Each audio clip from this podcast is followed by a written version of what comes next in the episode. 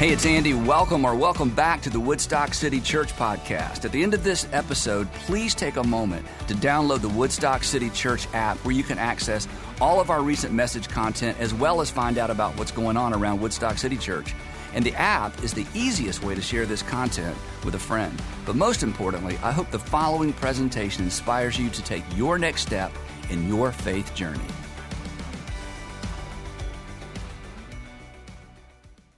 So, we're kicking off a brand new series uh, today called Check Your Heart, where we're going to be spending the next few weeks checking on the spiritual condition and the spiritual health of your hearts and mind. Now, this is a normal practice when it comes to the physical condition of our hearts, okay? We, there's all sorts of different types of tests and different things to pay attention to with the health of our hearts. I'm now getting to the age where I cannot ignore the fact that I have a family history of high cholesterol, you know, like um, that, thanks, Dad, for nothing. Um, and so, baby aspirins, if that's a part of that, is in my future. Um, I have no idea what I'm talking about. Uh, but um, also, the, the, the, paying attention to your exercise and your diet, like all of that starts to matter for the health of your heart. And I, um, sp- speaking of diet, a, a, version of that, uh, probably six, seven, maybe even uh, about eight years ago, um, I started noticing, um, no, five years ago now, I started noticing I would have these random moments throughout the week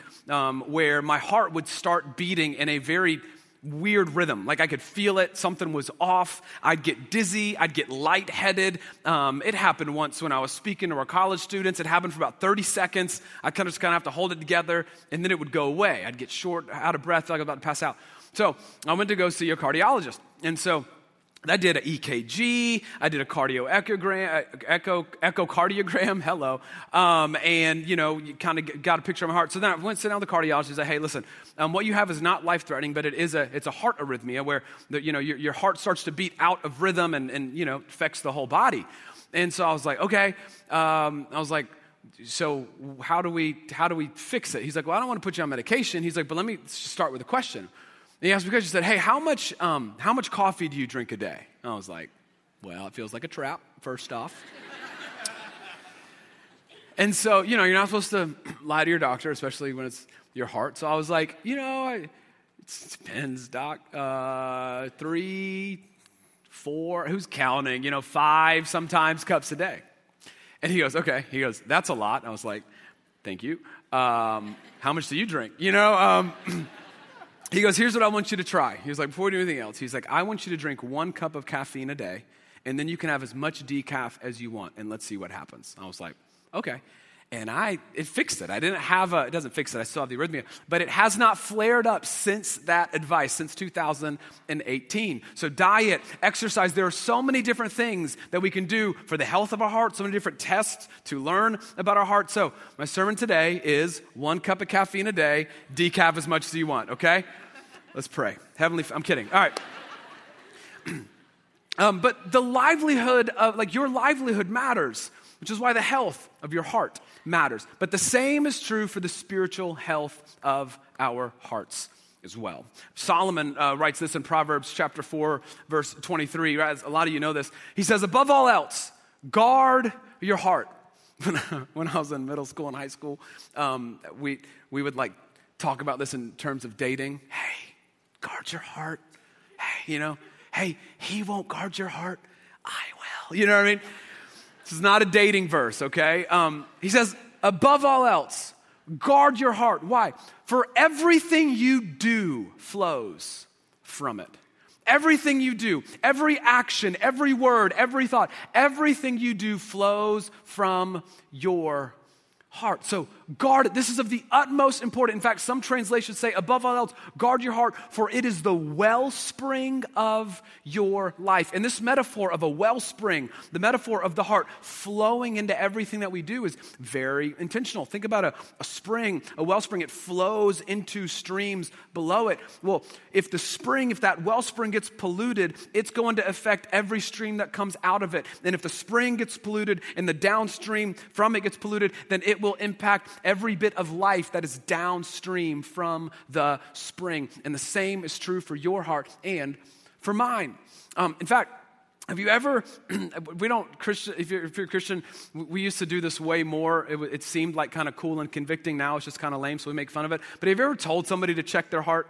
Anyone ever told you to check your heart kind of back in the day? Like you did something, you said something that you shouldn't have said, okay? Uh, or, or, and, or, you know, and they just looked at you and they were like, hey, you need to check your heart, bruh. You know, it was just one of those. And it, it was silly.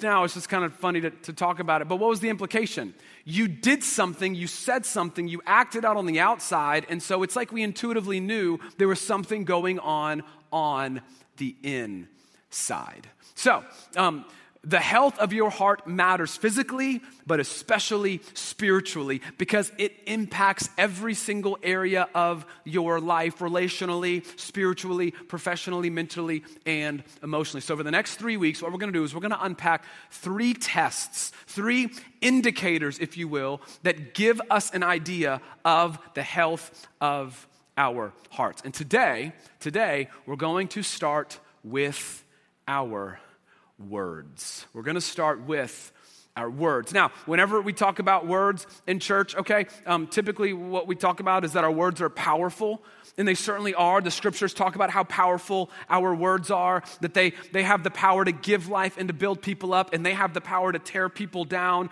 and to take life. We've all been on either side of good and bad, powerful words. They are certainly powerful, but here's what we're going to learn from Jesus today in this interaction that he has with the Pharisees in Matthew chapter 15. That yes, our words are powerful, but a step before that is this our words are also revealing. Like a symptom, right? A symptom is a sign of a deeper issue. Like when you're sick, your symptoms aren't the problem. They certainly feel like the problem.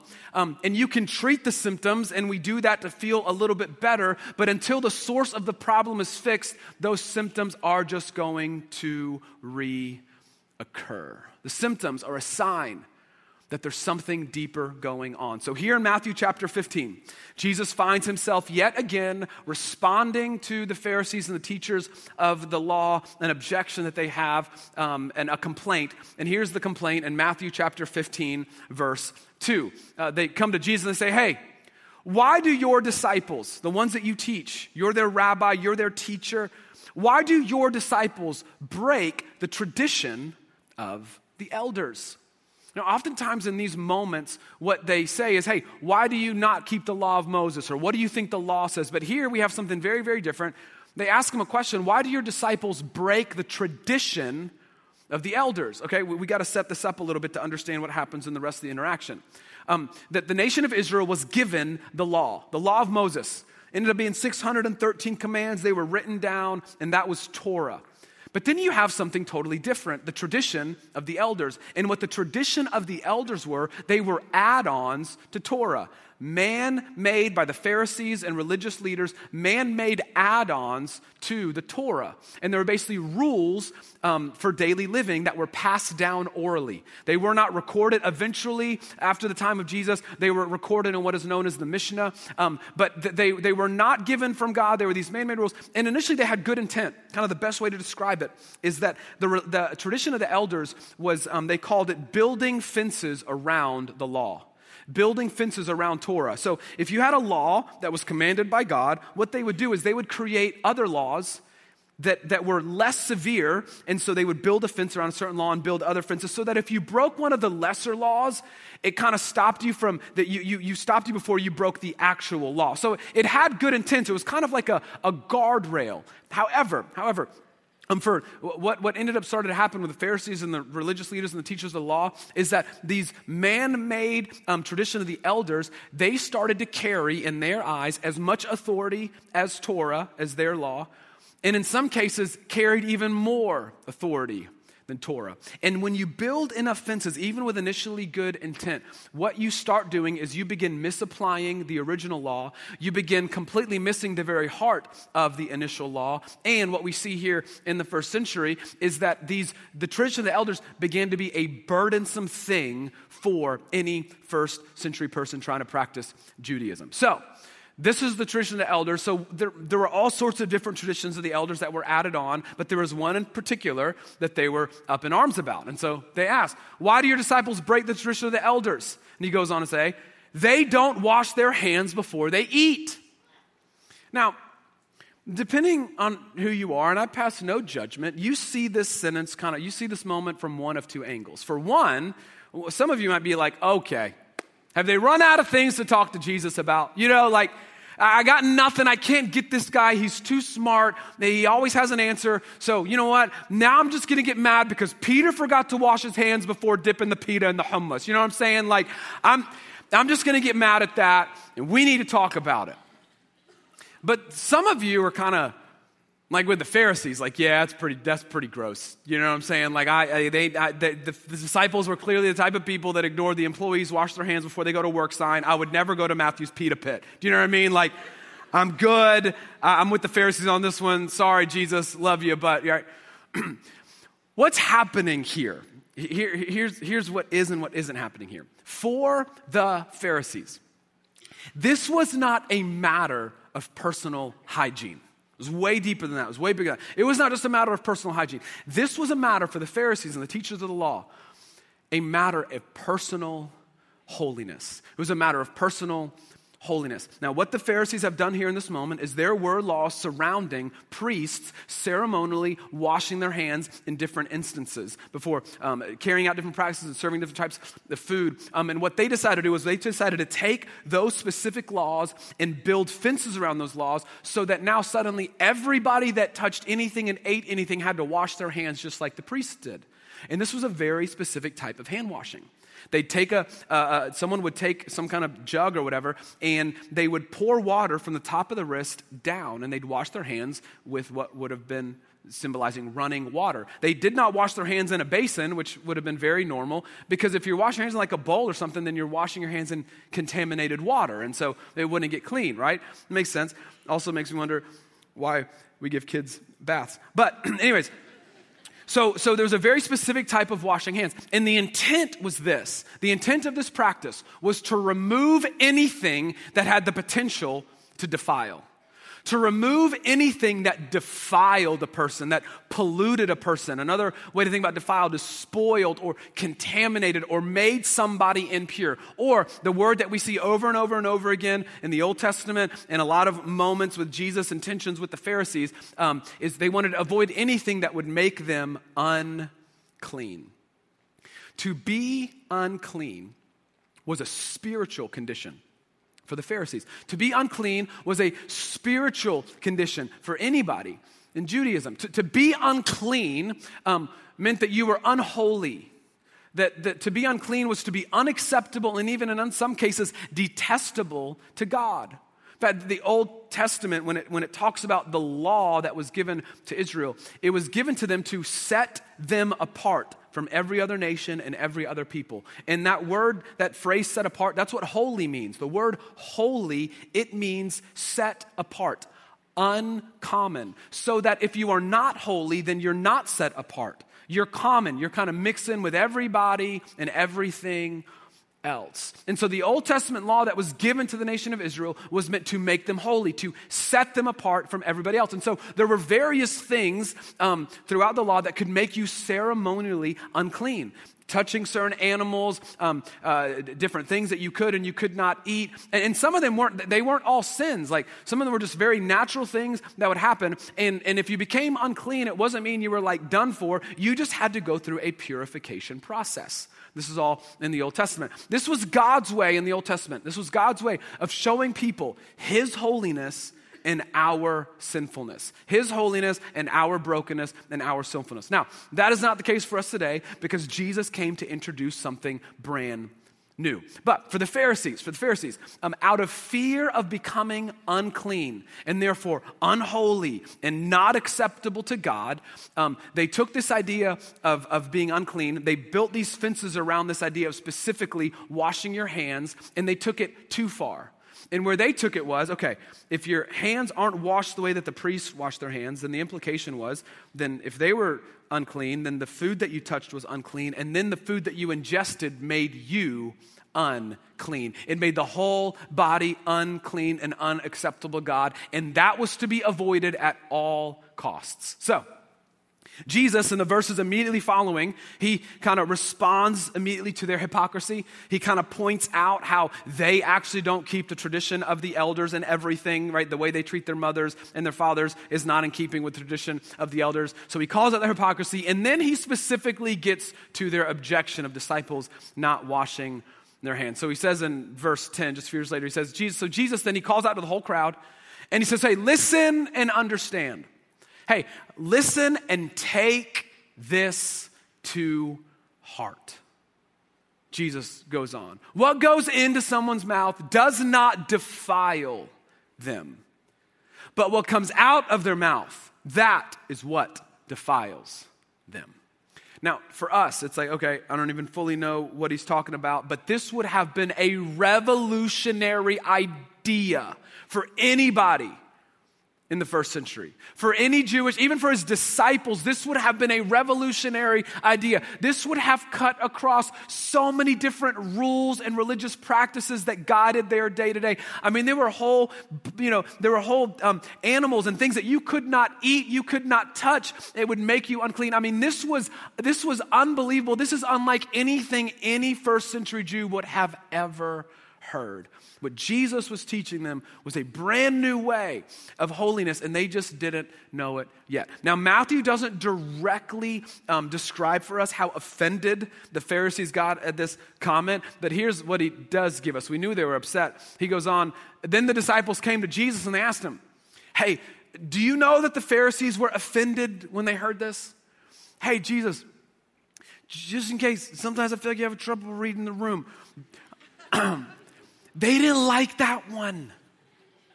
Did you, did you have to go to the diet stuff? Like, you know, that's a hot button issue for them. Did you, did you have to go there? They're pretty upset. And Jesus, I love this response. Listen, every plant that my heavenly Father has not planted will be pulled up by the roots. Leave them. They are blind guides. If the blind lead the blind, both will fall into a pit. This is Jesus shrugging them off. This is Jesus for, well, you can lead a horse to water, but you can't make it drink. Hey, what they're teaching so confidently, Jesus is saying, it won't last. It does not have deep roots in the new that I have brought to establish. And they can't see my new way because their pride and their self righteousness is getting in the way. Jesus came to introduce a brand new moral standard for holiness, a brand new moral standard for what it means to be set apart, a brand new indicator for the spiritual health of the individual. And it did not have to do with whether or not they ate with unclean hands in the spiritual sense. And what's next? It's kind of hilarious, I think. You've got, there's so much humor in, in the Gospels. It's like if somebody was making this up, they would not have put this stuff in there, okay? Because the thing about what just happened. Jesus just got done telling his disciples in the nicest way possible hey, they're dumb, they don't get it, okay? Just leave them alone. They're blind. They are blind guides leading the blind, and they're going to both fall in the pit. Like, just, just leave them, okay? And so you got to imagine the nervous laughter of the disciples, who they're like, yeah, there's those, there's those stupid. I can't believe they don't understand what you're talking about. yeah, they're idiots. and then Peter, Peter said what all of them were thinking. Uh, yeah, hey, I don't, I don't get it. Can you, can you explain this parable to us? I don't, sorry, G- Jesus, I was, I, I, I tried. I tr- Matthew's faking. He has no idea what you're talking about. Uh, he, they're lying. We, none of us know what you're talking about. Can you explain this to us? Even to them, this would have been a revolutionary idea. Jesus' response Are you still so dull? That this doesn't mean okay this that like literally that greek word means are you still without understanding? It's like peter and this word you is plural in the greek so he really is talking to the whole group now. They really are were lost like oh man you guys were not the sharpest crayons in the box okay? Are you okay do you not get it? So then jesus uses this as a teachable moment to teach them. He goes don't you see that whatever enters the mouth goes into the stomach and then out of the body Basic human anatomy, people. She's like, come on. Like, you, Peter, you're, you're pretty regular. You understand this, okay? Like, what goes in works through the intestines and right back out. Very, very normal bodily function, okay? It's how you were created.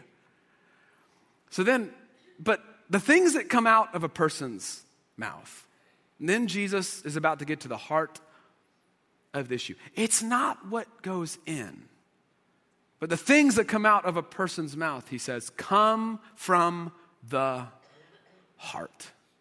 And these defile them. These make them unholy and unlike God.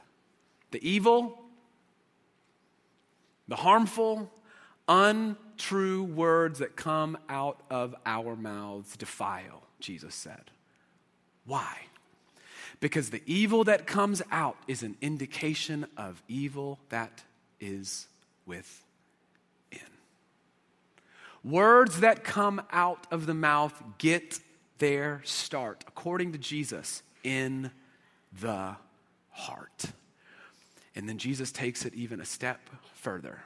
He says, For out of the heart, out of the heart, come evil thoughts, murder, and adultery, sexual immorality, theft, false testimony, and slander. It's not the external that determines our spiritual condition or health, but Jesus says, no, no, it's the internal because the heart is the source of all of that. The heart is the source of good and it is also a source of bad. It is the source of everything that flows out of you. And Jesus here doesn't give us an exhaustive list of things, but I do find it fascinating that every single one of the things that he points out negatively impacts another person. This is consistent with the New Testament ethic that Jesus came to establish that there is no type of religious behavior or practice in the name of whatever religion you want to say. Okay, I don't care what fences you're building, if it does not lead you to love another, then it is not aligned with the heart of God. And he makes a very clear connection here. That which defiles you, that which defiles you is detrimental to those around you. So it's not what goes in that defiles, it's what comes out. And not only does it defile you, it is detrimental to all of those around you. So he says, going back to verse 19, for out of the heart, the source, the starting place, come evil thoughts, murder, adultery, sexual immorality, theft, false testimony, and slander. And these, he says, these things, these things, these are what defile a person. These are the things that hurt other people. These are the things that make you unholy and unlike God. These are the things that are not consistent with my way. But eating with unwashed hands, that does not defile you. It might not be, it might be kind of gross, but it doesn't defile them. And I, I find it important to have this quick sidebar because some of y'all, I don't want to lose some of y'all. Jesus is not anti washing hands before we eat, okay? I think Jesus is all about it. I think he'd love hand sanitizer if they had this back then, okay? Um, Jesus is not anti washing hands. In fact, the washing of hands is, is really meant for physical protection of yourself and for others. And I actually find it really fascinating that in the Old Testament law, some of the, um, the cleanliness laws actually protected the people of God physically far before they knew anything about germs. Okay, it's a conversation for another day. But the point is this Jesus wasn't anti washing hands. His point was this that something far more detrimental to you and to those around you than just what you think you ingest is what comes out of your mouth because that is a true indicator of what is going on on the inside of you. And there's this moment, a totally separate moment, and a totally separate occasion in Luke chapter 6 where Jesus kind of gives us this commentary. In verse 43, he, he says, kind of uh, expounds on this idea. He says, No good tree bears bad fruit because a bad fruit can only bear bad fruit, and nor does a bad tree bear good fruit. Like its internal makeup determines the fruit that it bears. Each tree is recognized by its own fruit. You walk around, you see an apple tree that has apples. you call it an apple tree. A, a tree that has pears, you call it a pear tree, right? Without the fruit, you, you I don't know if you're looking at it, you don't know what you're looking at. But then when it bears fruit, you can recognize the tree by its fruit. People do not pick figs from thorn bushes or grapes from briars. Again, the internal makeup determines the fruit that is produced. So then he gets to the point. A good man brings good things out of the good stored up in his heart. And an evil man brings evil things out of the evil stored up in his heart. And then the punchline he says, For the mouth speaks what the heart is full of. What comes out of your mouth reveals what is in your heart, according to Jesus. Our words, yes, they're powerful for sure but they are revealing. They are an indicator. Not that you're a bad person, not that your heart is just all evil and you've got no shot. No, no, but it is an indicator of toxic things, unhealthy things, unprocessed things, sin. And evil that does exist inside of all of us. Our words are an indicator of toxic and unhealthy things stored up in our hearts. I'm telling you, this is true. This is true for all of us. And, and let me just try to make some practical connections here. And this isn't an exhaustive list, and this isn't all one for one, but just to kind of get us going in a direction to kind of figure out where this lands with us, okay? If, if you're prone to use harsh words, might be because there's anger stored up in your heart. Like if, if harsh words are kind of your default with your spouse or with your kids or with people that you work with or even people that you don't know, like if it's almost just this immediate reaction is, is harshness, there might be some anger, unprocessed anger stored up in the heart. If you're prone to use critical words, it might be because there's insecurity stored up in your heart to help you feel better about how you don't feel about good about yourself it's easy to be critical of other people to make yourself feel and look better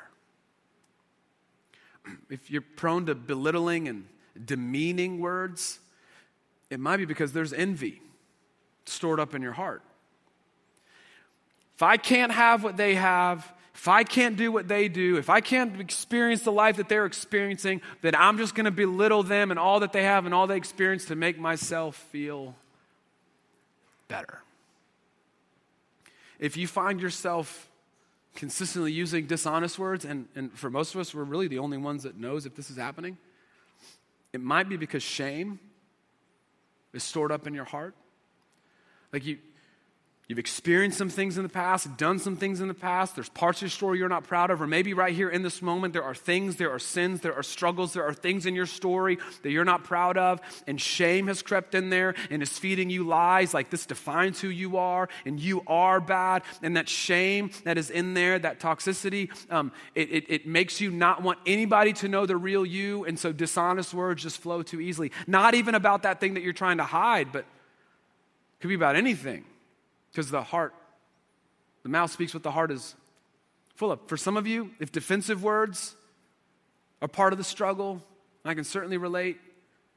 Like you, there's no room for feedback. Your immediate response to anyone that tells you how you can be better, do better, love better is immediate defensiveness. It might be because there's pride more than you realized stored up in your heart telling you, I don't need this. If hurtful words like fighting words. Like, like you know this, when you're in an argument and you know there's a sentence that could end it, there's a low blow that could end it. Hurtful words that are meant to tear down somebody and to ruin their self esteem, it might be because there's unforgiveness stored up in your heart. And you know this hurt people hurt people. Words, words are an indicator of what is going on in here. And what is going on in here is going to make its way to the outside. And, and you can move these around. It's not one for one. This is just to help us get an idea of how this actually plays out practically in our life. And here's the hard part for me this is just so convicting that your words, what this is teaching us is that your words aren't just a heat of the moment thing. Ah, just, ah, that's not me. Your, words, they're not just like, oh, that was an out of character moment. If we're just being real here today, for you and for me, no, no, no. It might be in the heat of a moment, and there might be some things that trigger you to say certain things, but it's in here. And it's not an out of character moment, it's actually revealing of the way that your character can grow and some unhealthy things you've left unaddressed in your heart. But this is so helpful. This is so helpful for us because it means that we can monitor. We can monitor the condition of our hearts by paying attention to the words that we speak. Paul writes this in Ephesians chapter 4 verse 29. Do not let any unwholesome talk come out of your mouths and, and a lot of times, especially, I don't know, you might have heard this growing up in the context of like vulgar language, okay, or like, hey, cuss words and all that. That's great, but that's way broader here, okay, than, than, than, than what Paul was talking about here. Um, do not let any unwholesome talk come out of your mouth, but only what is helpful for building others up according to their needs, that it may benefit those who listen. If you were to look up this Greek word unwholesome in the Greek dictionary, there are two major entries for the way that this word can be interpreted. So, unwholesome, the two major categories are this unhelpful words and unhealthful words. And I know what you're thinking. Yeah, that's a word, okay? You can look it up. I know it doesn't look one, but you can look it up, okay? I didn't just make this up, okay? Preacher boy, okay? This is a real word. It doesn't sound like it though, does it? I promise though it's real, okay? You were to look up unwholesome, it's two categories unhelpful and unhealthful. Unhelpful meaning words that add little to no value to the other person or the situation, that they're, they're poor in quality, just rotten and useless in unhealthful words, words that are dis, um, words that are detrimental to anybody on the other side of those words, words that are evil in a moral sense that hurt other people. So unhelpful and unhealthful. And if you find yourself in any situation where unwholesome words, unhelpful or unhealthful words coming out of your mouth, here's what we should all get better at doing and if you're a follower of Jesus, here's what you have to do. Here's what is required of you to do. If you find yourself in moments where unwholesome talk is coming out of your mouth, we need to stop and we need to ask this really difficult question What am I storing up in my heart? What's in there? Don't just brush it off as a weak moment, as a, oh, I was tired moment, oh, I've just had a hard day moment, or my favorite, I'm just stressed, there's a lot going on, it's not you, it's me. That doesn't help anything. When unwholesome talk is coming to stop and to ask. And if you're a follower of Jesus, you don't get a decision in this. It's to stop and to ask. What am I storing up in my heart? Is it anger? Is it bitterness? Unforgiveness? Insecurity, envy, pride, shame, fear, some secret sin. Like, what am I storing up in my heart? And this, I'm just gonna be honest with you, this is a scary question for some of us. And this is hard work to dig in and to figure out what's going on in here. It's a vulnerable work. It'll be humbling work. In fact, for some of us, we might even find the answer to this question a little bit humiliating. It's far too introspective for some of us and, and, and, and beyond what we're comfortable with. But it is a necessary work. And it is a question that puts us in the way of Jesus. And so, are you willing to ask this question and make yourself aware? Step number one. Facing the music of that which your heart is full of. And stop making excuses for it. Because there are symptoms that are signs of a deeper problem. And then would you be willing to own it? Whatever it is that is in there, no matter how humbling or how humiliating or how embarrassing, would you be willing to own it? And then would you be willing to ask yourself, okay, why is this in there? How did this get in there? And then might you be so willing to maybe invite others into the process? In fact, curiosity and awareness around this idea, um, it might actually require somebody else. It might actually require somebody else's perspective, which is a pretty terrifying thing. But then, it's telling you, you you're willing to ask the question. You don't brush it off and make excuses.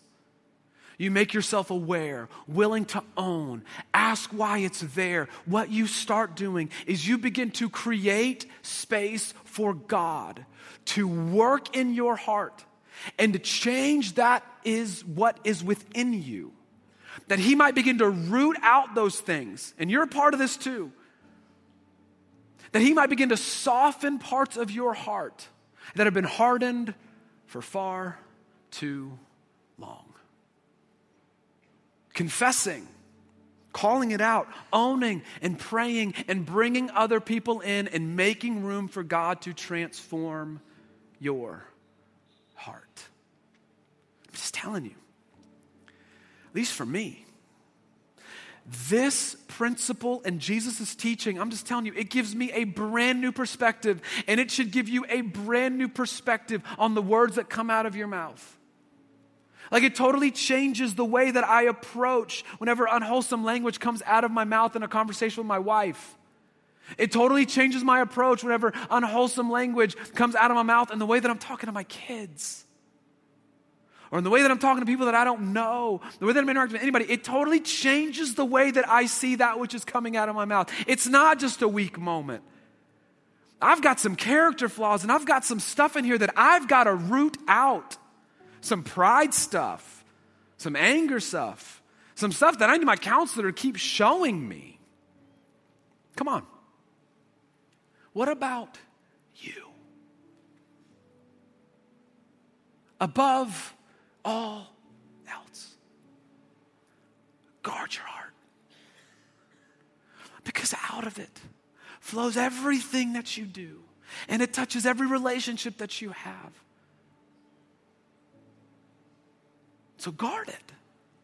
And a part of guarding is doing the interrogative work to figure out okay, what has infiltrated?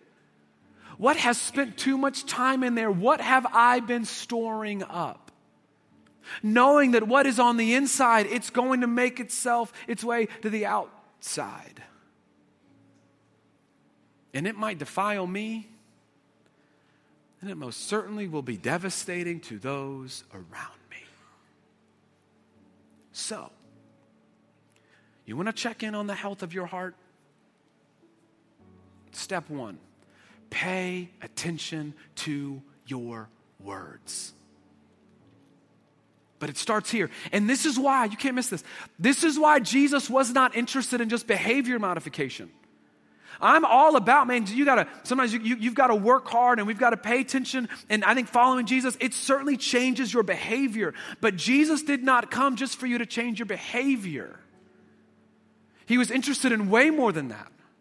He wants to transform you. That that evil, that evil, that propensity for bad and wrong that we all have, that so naturally flows out of us that so naturally just kind of defines the words that come out of our mouth. Whenever we surrender more of who we are to Jesus and make ourselves aware, be willing to own and open ourselves up to more of Jesus, what was once unnatural for us to do becomes far more natural as Jesus is formed in us.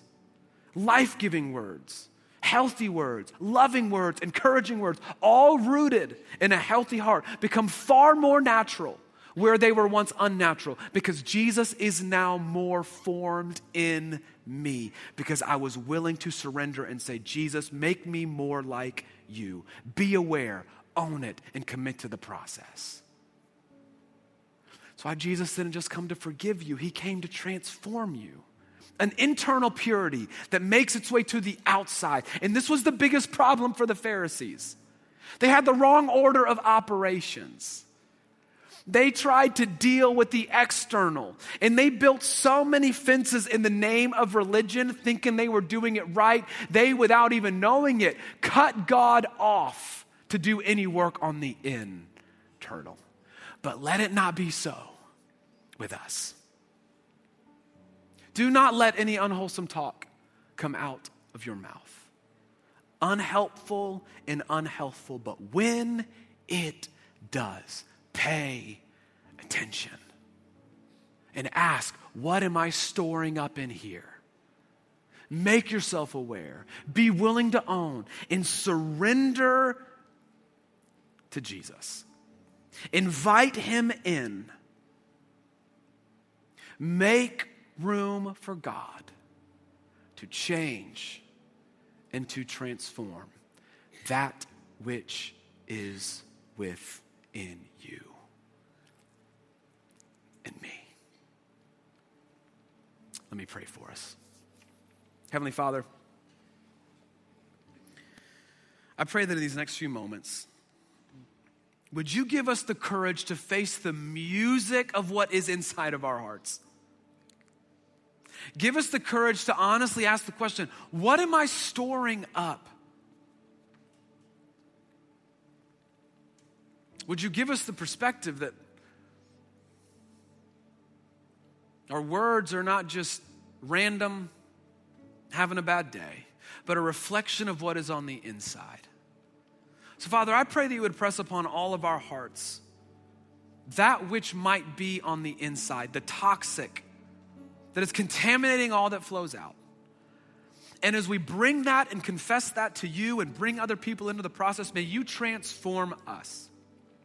That Christ may be formed in us more so that we might reflect more of his goodness, especially with what comes out of our mouths. We love you. We ask that you begin to do a work in us today. We lay it all before you, we give it all to you, we surrender all to you. In Jesus' name, amen.